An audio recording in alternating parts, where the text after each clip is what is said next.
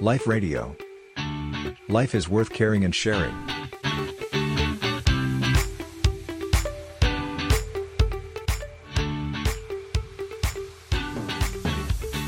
อย่างที่เราเห็นข่าวเนี่ยค่ะพระอาจารย์การบวชพราหมณ์หรือว่าบวชโยคีเนี่ย ตรงเนี้ยมันมันเหมือนกับการบวชพระในพระพุทธศาสนาไหมคะพระอาจารย์ ก็ไม่เหมือนมั้งโยม ถ้าเหมือนเขาคงเรียกเหมือนกันไปแล้วอะอ่า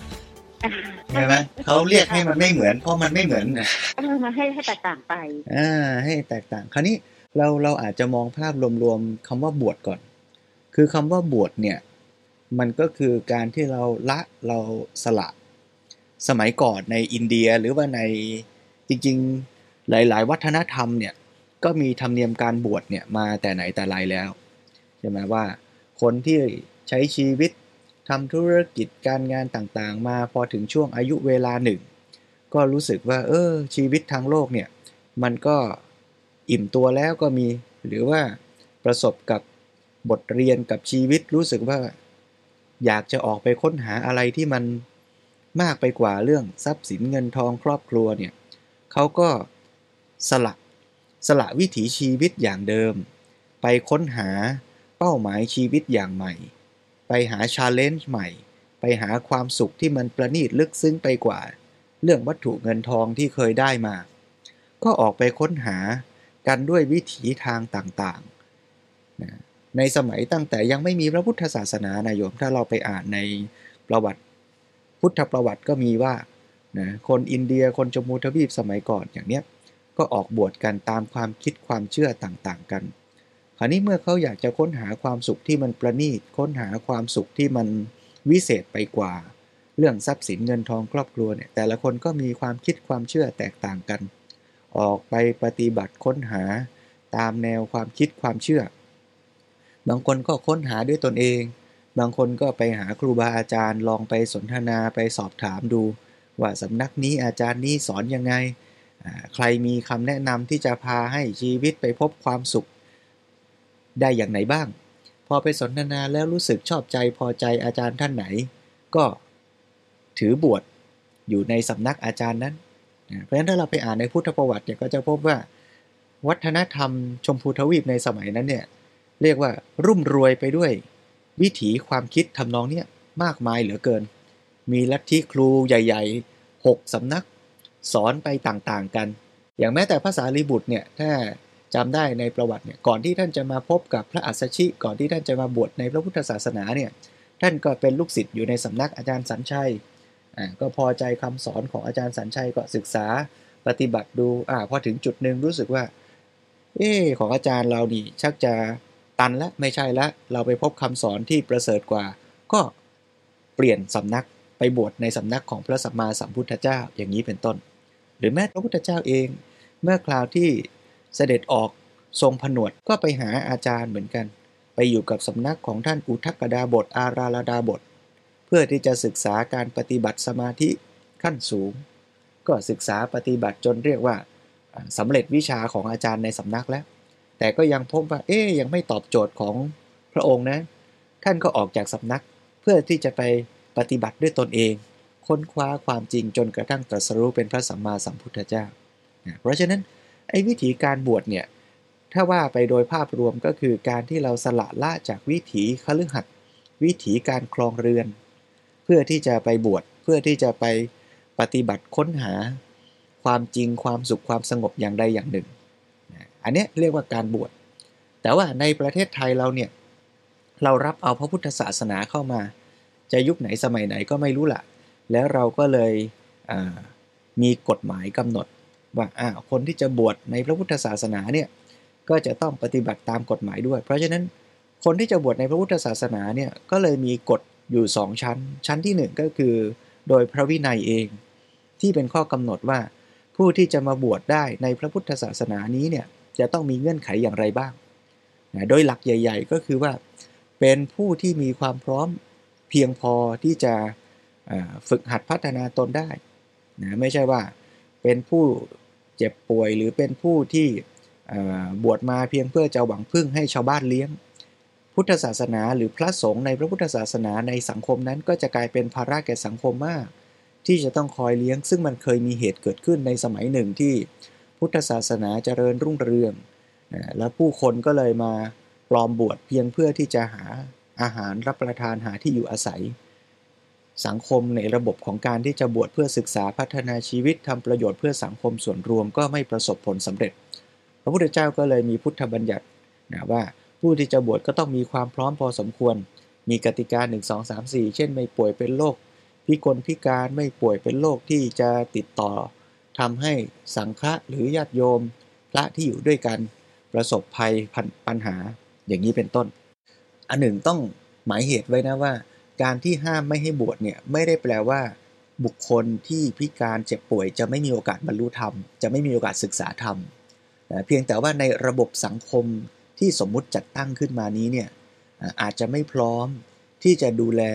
หรือที่จะเอื้อโอกาสให้ท่านที่เจ็บป่วยพิการนั้นเนี่ยสามารถได้รับประโยชน์เต็มที่ทั้งแก่ตัวท่านเอง และการที่ท่านจะเป็นประโยชน์แก่สังคม แก่ผู้คนประชาชน โดยส่วนรวม ก็เลยจัดตั้งวางระบบว่าท่านควรจะศึกษาปฏิบัติธรรมในรูปแบบอย่างอื่นนะโดยไม่ต้องเข้ามาเป็นส่วนหนึ่งในระบบของสังคมสงฆ์จะเหมาะสมกว่า อันนั้นคือการออกแบบระบบสังคม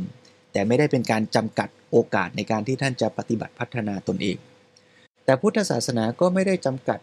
ว่าผู้ที่บวชเนี่ยจะต้องเป็นคนที่มีความรู้เก่งกาจคือลักษณะการบวชในพุทธศาสนาเนี่ยคือพื้นที่ในการที่จะให้คนมาฝึกหัดพัฒนาชีวิต นะไม่ใช่ลักษณะของการรับสมัครผู้ที่จะมาทำหน้าที่สอนศาสนานะไม่เหมือนกันนะบางศาสนาเนี่ยเขาใช้ระบบการคัดเลือกต้องมีการสอบมีการฝึก จนผ่านเกณฑ์แล้ว จึงจะบวชได้ จึงจะเป็นนักบวชในศาสนานั้น เพื่อที่จะทำหน้าที่เผยแผ่สั่งสอนหรือบริหารจัดการอองค์กรศาสนา แต่พุทธศาสนาเราเนี่ยลูกหลานญาติโยมเนี่ย อยากจะศึกษาอยากจะได้เป็นพื้นที่ในการหาความรู้ฝึกหัดพัฒนาตนเอง หรืออย่างน้อยก็บวชก่อนเบียด เพื่อที่จะให้เป็นคนสุข เป็นคนที่มีคุณธรรมมีความพร้อมที่จะไปดูแลครอบครัวอะก็เข้ามาบวชเพราะฉะนั้นการบวชก็ไม่ได้แปลว่าโกนหัวแล้วจะเป็นคนดี เป็นคนบรรลุธรรมเป็นคนที่ประเสริฐสูงสุด เพียงแต่ว่าเราโกนหัวเราห่มผ้ากาสาวพัดก็เป็นการแสดงความตั้งใจว่าเราจะมาฝึกเราจะมาพัฒนาชีวิตนะอันนี้ นอกจากวินัยของพระแล้วเนี่ยก็เมื่อมาอยู่ในสังคมไทยก็มีวินัยอีกชั้นหนึ่ง คือกฎหมาย ก็มีกฎหมายมีกฎมหาเถรสมาคม ที่เป็นกติกาของบ้านเมืองว่า ใครจะบวชได้ไม่ได้ยังไงเพราะฉะนั้นโดยสรุปก็คือว่าการบวชก็เป็นการที่ออกจากวิถีชีวิตคฤหัสถ์มาอยู่ในแบบฝึกหัดเพื่อที่จะค้นหาความจริง ค้นหาความสุขในรูปแบบใดรูปแบบหนึ่ง การบวชในทางพระพุทธศาสนาก็เป็น การบวชแบบหนึ่ง ซึ่งการบวชในพระพุทธศาสนาในประเทศไทย ก็จะต้องทำตามกฎกติกา 2 ระดับ ระดับที่ 1 ก็คือกติกาของพระวินัย ระดับที่ 2 ก็คือกติกาของบ้านเมืองคือกฎมหาเถรสมาคม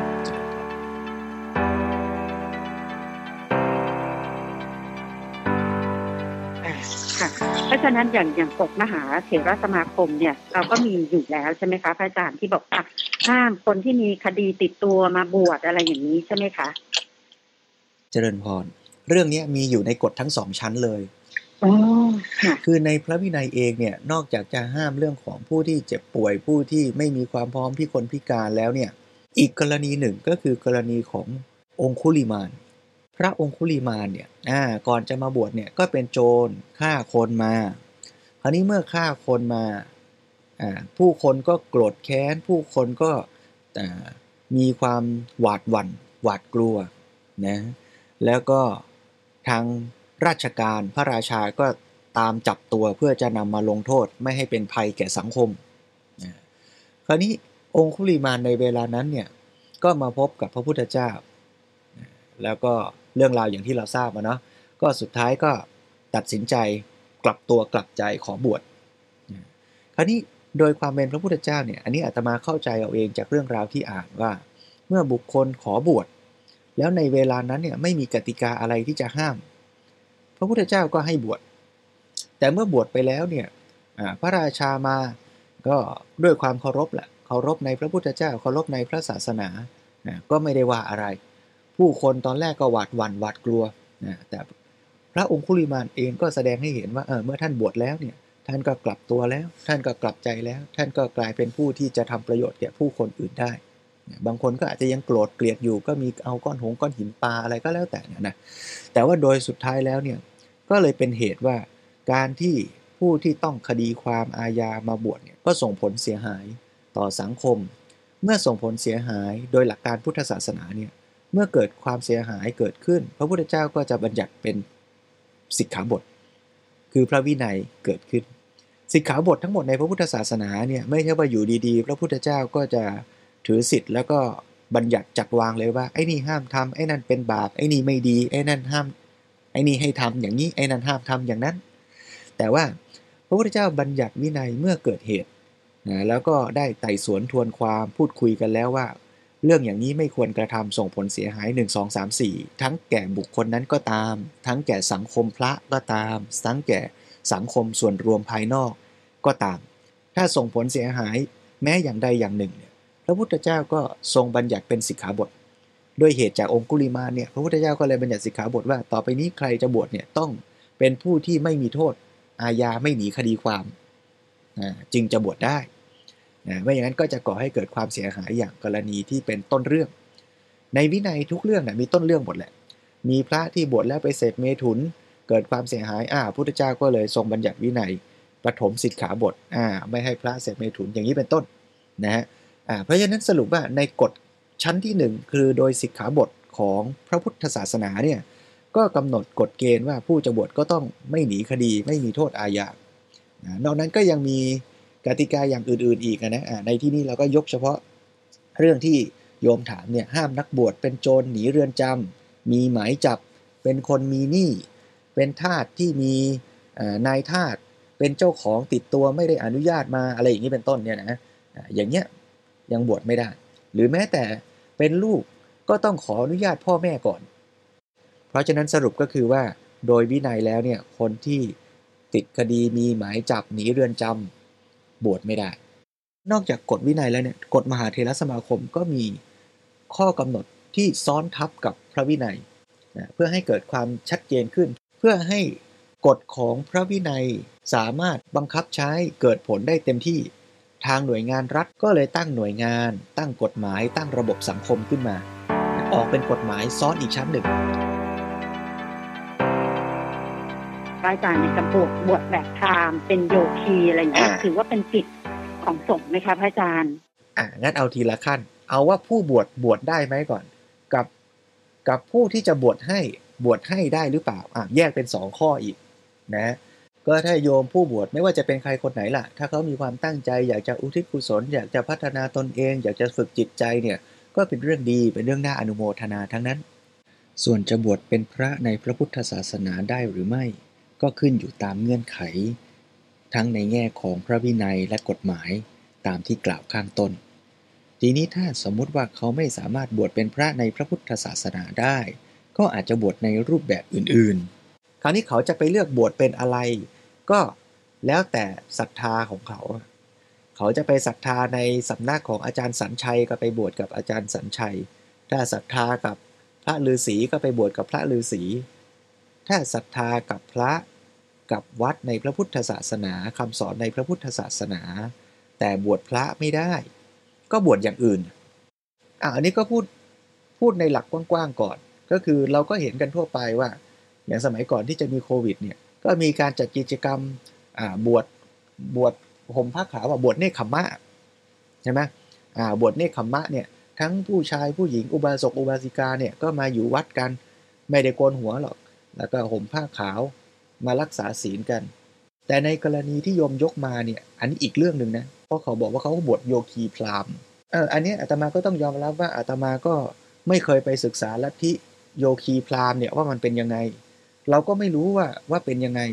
ถ้าเกิดว่าคำว่าโยคีนั้นเนี่ยมุ่งหมายคือคำว่าโยคีจริงๆแปลว่าผู้ฝึก จะลัทธินิกายไหนก็ได้ เรียกว่าผู้ฝึกนะอย่างแม้แต่ในสำนักปฏิบัติ วิปัสสนากรรมฐานในพุทธศาสนาเราบางที่บางแห่งเนี่ยก็เรียกผู้ปฏิบัติว่าเป็นโยคีโยคีพราหมณ์แปลตามศัพท์ ก็ต้องเข้าใจว่าเป็นผู้ฝึกตามความเชื่อหรือการปฏิบัติแบบพราหมณ์ใช่ไหมอ่าคราวนี้พราหมณ์นี่แปลว่าอะไรอะถ้าแปลว่าศาสนาพราหมณ์อะก็เป็นเรื่องของศาสนาพราหมณ์และอันนี้อาตมาต้องจำนนด้วยความรู้คือไม่มีว่า เออศาสนาพราหมณ์เขาบวชกันยังไงเขามีกติกาข้อตกลงยังไง อันนี้ไม่ทราบแหละ ก็ก็ก็อยู่ที่ลัทธิพราหมณ์เขาจะว่าใช่ไหมประเด็นก็คืออยู่ตรงที่ว่าพระสงฆ์ของเราอะค่ะพระอาจารย์ไปอืมทำพิธี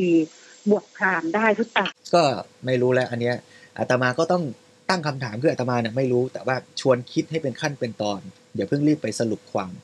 คือเมื่อกี้เราพูดในแง่ว่าผู้ที่จะรับการบวชเนี่ยบวชได้หรือเปล่า ถ้าเขาบวชเป็นพระเป็นเนรในพุทธศาสนาน่ะไม่ได้ เพราะผิดกติกาทั้งในระดับพระวินัยและในระดับของกฎมหาเถรสมาคม แต่ในแง่ของการที่เขาจะบวชเป็นอะไรอย่างอื่นนะก็เป็นเรื่องของเขาอะคราวนี้คำถามถัดมาก็คือว่า แล้วพระในพุทธศาสนาเนี่ยไปบวชอย่างอื่น ที่ไม่ใช่การบวชพระบวชเนรได้ไหมนะก็ต้องตอบว่าบวชที่มันอยู่ในพุทธศาสนาเนี่ยได้แม้ว่าจะไม่ใช่พระไม่ใช่เนรเช่นบวชชี หรือบวชเนคขมมะอย่างเงี้ยก็คือบวชแล้วผู้นั้นก็ยังถือไตรสารณคม คือนับถือพระพุทธพระธรรมพระสงฆ์ยังปฏิบัติตามสิกขาบทที่สอดคล้องในโดยธรรมวินัย ไม่ขัดแย้งกับธรรมวินัยนะเช่นว่าไม่ใช่ว่าบวชแล้วก็ไปให้ข้อปฏิบัติว่าให้ทรมานตนเองอย่างนั้นอย่างนี้อะไรเงี้ยอย่างนี้ไม่ใช่บวชในพระพุทธศาสนา คราวนี้ก็ต้องไปอยู่ที่ว่าสิ่งที่ท่านบวชเนี่ยโดยชื่อที่เรียกว่าโยคีพราหมณ์น่ะคืออะไร ผู้ที่ท่านเลือกใช้คำเนี้ยท่านท่านใช้ในความหมายอะไร หรือถ้าจะเอาให้แท้เนี่ยก็ต้องไปดูว่า พิธีกรรมการบวชการปฏิบัติที่ท่านจัดขึ้น ท่านจัดอะไร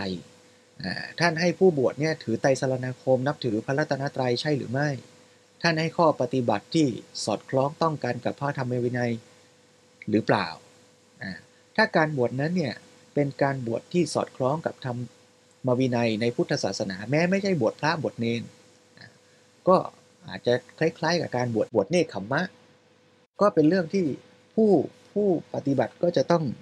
ชี้แจงให้ข้อมูลแก่สังคมแหละว่าเออกระบวนการที่ท่านบวชเนี่ยมันอยู่ในข่ายพุทธศาสนาไหมถ้ามันอยู่ในข่ายพระพุทธศาสนา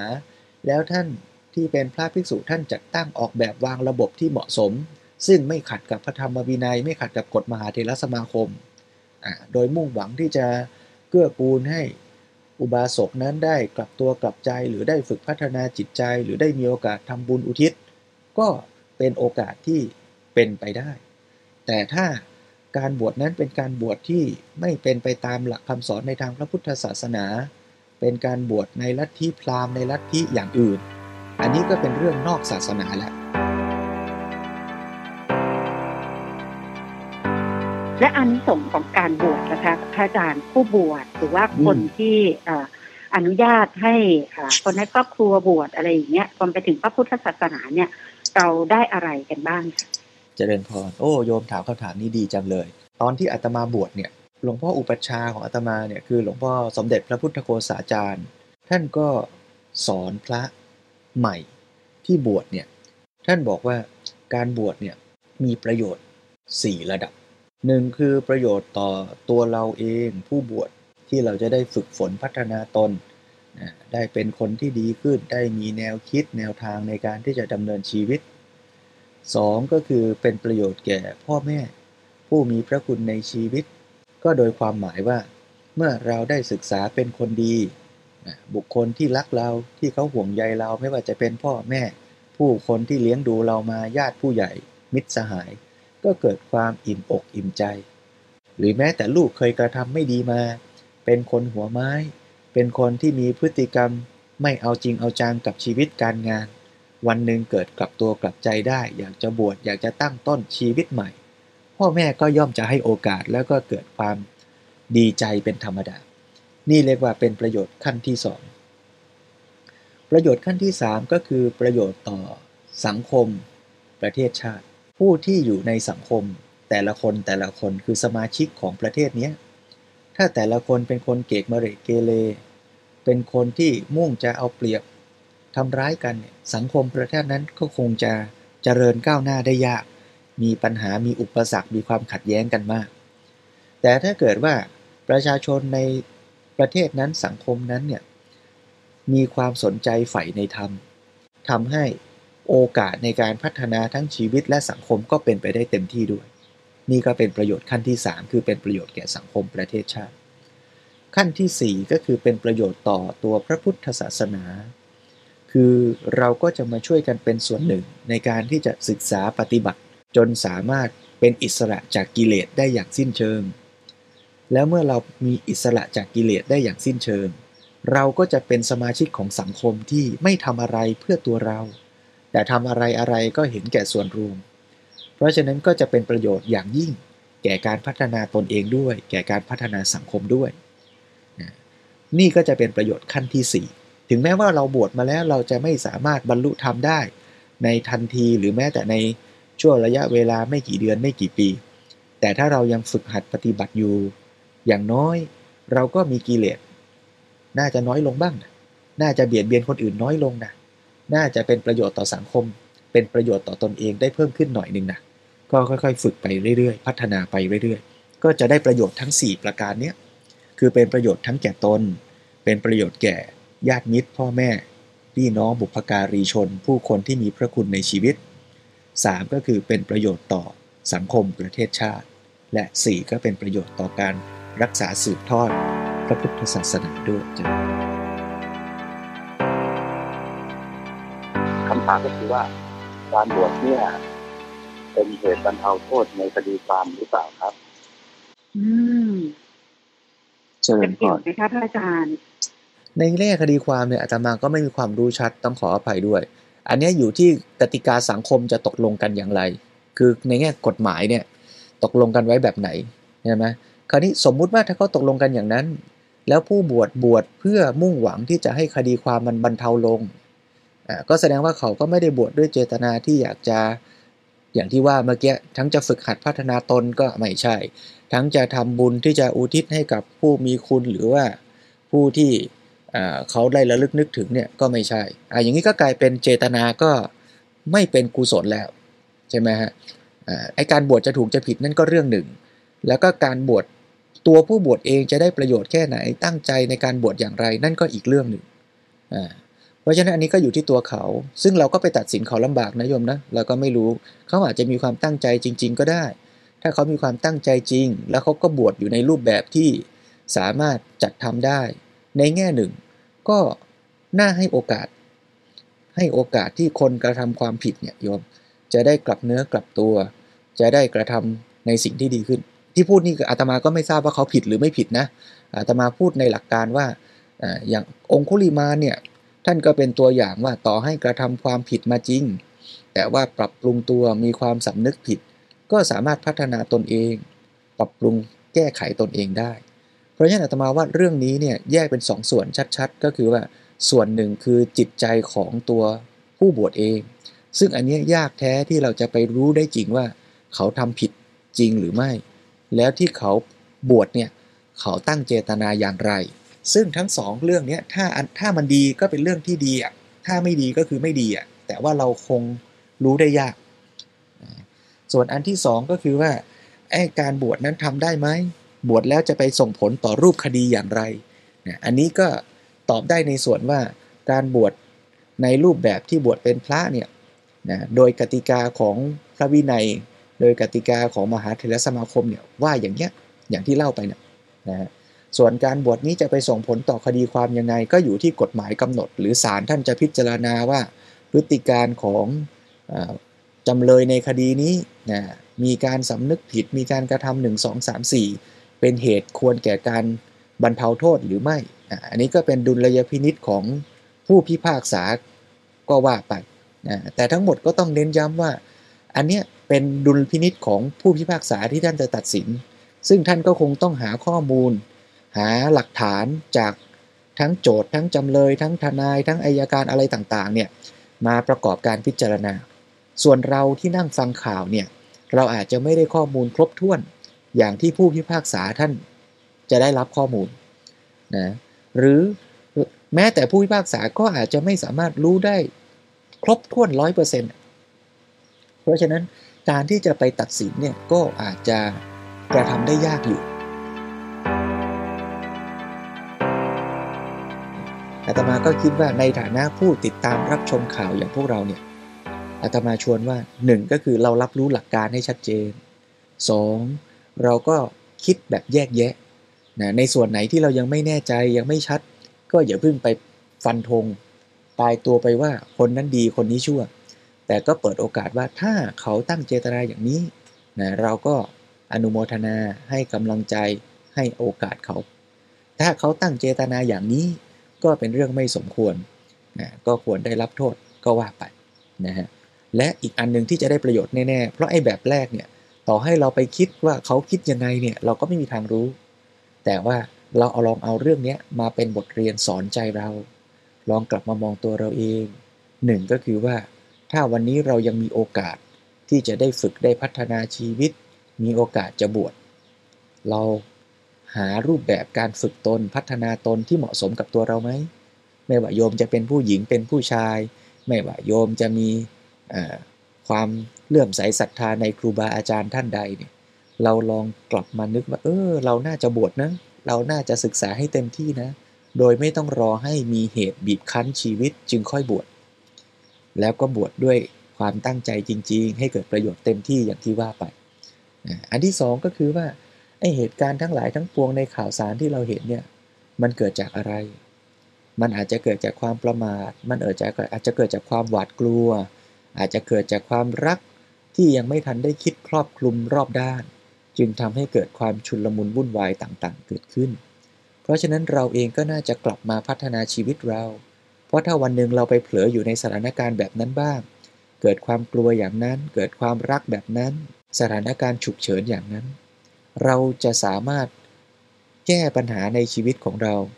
ได้อย่างไร เพราะฉะนั้นการฝึกฝนเตรียมตัวจึงเป็นเรื่องสำคัญ เพราะฉะนั้นถ้ามองทั้งสองเรื่องนี้เนี่ยอาตมาอยากชวนทุกท่านว่า เราควรจะกลับมาฝึกฝนพัฒนาตน อย่างเต็มที่ ใครมีโอกาสอยากจะบวชก็บวช ใครมีโอกาสอยากจะศึกษาปฏิบัติธรรมก็เอา ใครมีโอกาสอยากจะพัฒนาทักษะชีวิตในการดำเนินชีวิตให้ดีก็เอา ดีทั้งนั้นทำในรูปแบบที่เหมาะสม ทำด้วยเจตนาที่ดี ผลประโยชน์ก็จะเกิดทั้งแก่ตนและสังคมด้วยเจริญพร